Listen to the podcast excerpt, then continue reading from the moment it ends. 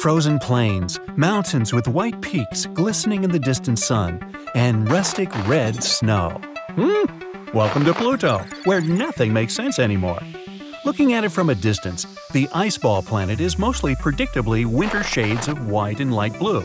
Once you land on the surface, you'll notice familiar blue skies as well. But see that whale shaped red stain running along the equator? Right there to the left of the white heart shaped region, there she blows. This spot is bigger than Alaska, and it's a mystery to scientists. That's not red clay soil or anything you'll see on Earth. That's Pluto's version of ice. Scientists believe it's red because the atmosphere drops this strange soot like chemical called tholin on the surface. It's the same stuff that explains the red cap on Pluto's moon Charon. Now, let's zoom in closer on the whale. Oh, look, we have a mountain range. Yes, Pluto's red ice is like rock, hard enough to form entire mountains. Those white peaks standing out against the dark red aren't snowy caps like we have on Earth. That's frozen methane. For such a small planet, Pluto's mountains are epic, bigger than Everest and made entirely of ice. Such a bizarre landscape can't be found anywhere else in our solar system. Yeah, Pluto's a pretty harsh cold place. Temperatures there can dip to minus 400 degrees Fahrenheit. The coldest ever recorded on Earth was in Antarctica, a measly minus 135. Now let's head back to the heart of Pluto. That's actually a vast plain covered in nitrogen ice. Scientists discovered that Pluto's heart makes the winds on the planet blow.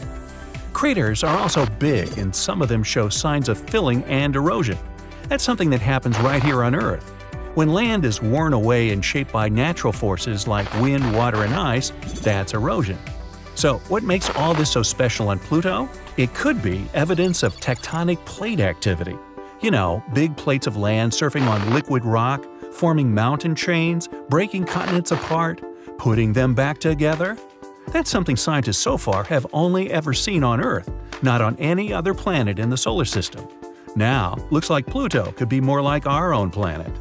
That, and there's water on Pluto, one third of its surface, in fact. But of course, it's not like Earth water.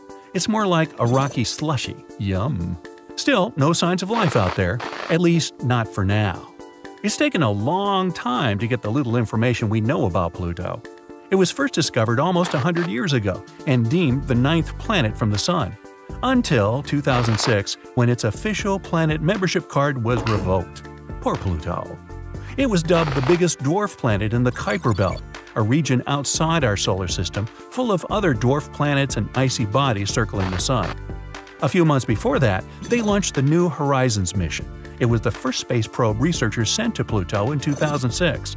Zipping at over 35,000 miles per hour, that's 45 times the speed of sound, it still took the probe almost a decade to reach its destination. That's how far away the tiny planet is. In fact, Pluto is nearly 40 times the distance from Earth to the Sun. If you were there looking up at the sky, you'd see the Sun as a tiny dot like any other star in the sky. Once New Horizons finally reached Pluto in 2015, it got close enough to get some incredible pictures of the surface. It also collected important data and observations, like those strange red spots and that heart-shaped region. But Pluto gets even stranger, especially its orbit. Most other planets go around the Sun in almost perfect circles with the Sun close to the center. The Sun is nowhere near the center of Pluto's orbit, and the orbit is so stretched out that Pluto sometimes crosses into Neptune's path and gets closer to the Sun than the blue gas giant. So, the unusual effect of the strange orbit Pluto sometimes has an atmosphere and sometimes not. When it's closer to the Sun, a thin atmosphere of nitrogen forms.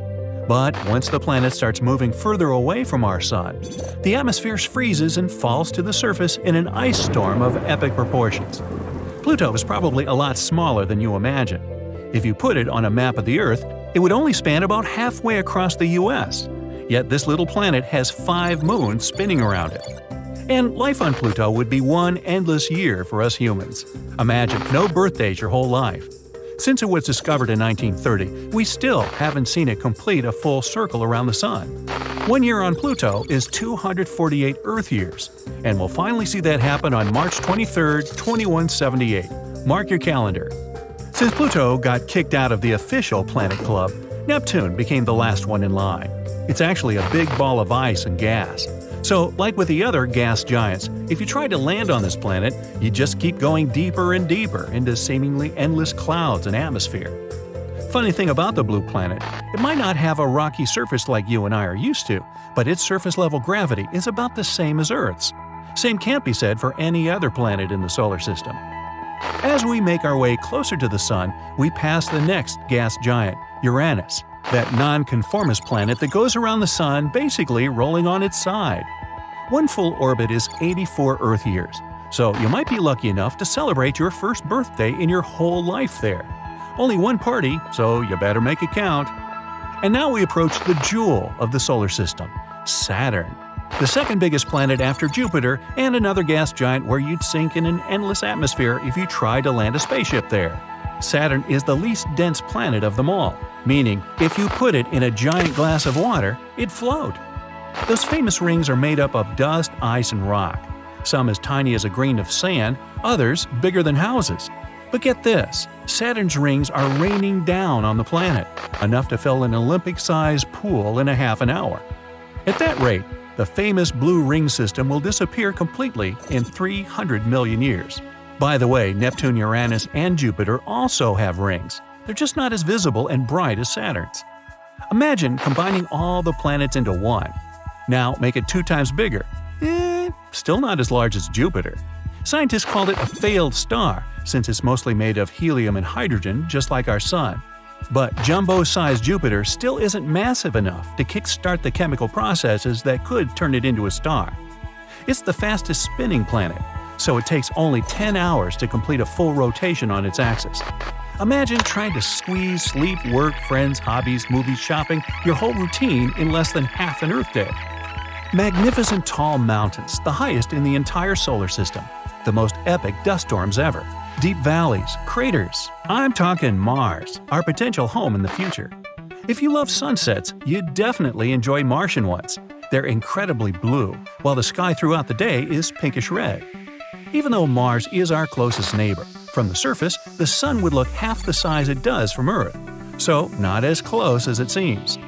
Oh, and if you always dreamed of becoming a basketball player, Mars is your place.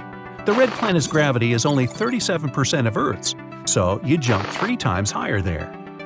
Venus is a planet of extremes the hottest surface, the most volcanoes, the brightest planet, and the closest one to Earth. It's also the slowest spinning and barely rotates, making a day on Venus last 243 Earth days. You could literally walk faster before the planet makes a complete turn. Venus also rotates in the opposite direction that Earth does, so sunrises are in the west and the sun sets in the east. Mercury. It doesn't have any moons or rings, and we're talking about the smallest planet in the whole solar system. A year lasts only 88 days, so if you live there, you'd have a lot of birthdays. Mercury is the closest planet to the Sun, but it's actually not the hottest. That prize goes to Venus. Temperatures on Mercury don't get as high as on Venus because it doesn't have an atmosphere to trap heat from the Sun. What Mercury does have is wrinkles. Its iron core cooled and shrank, causing the surface to contract too and leaving all those wrinkles. That, or because it's so close to the sun with no SPF. Maybe.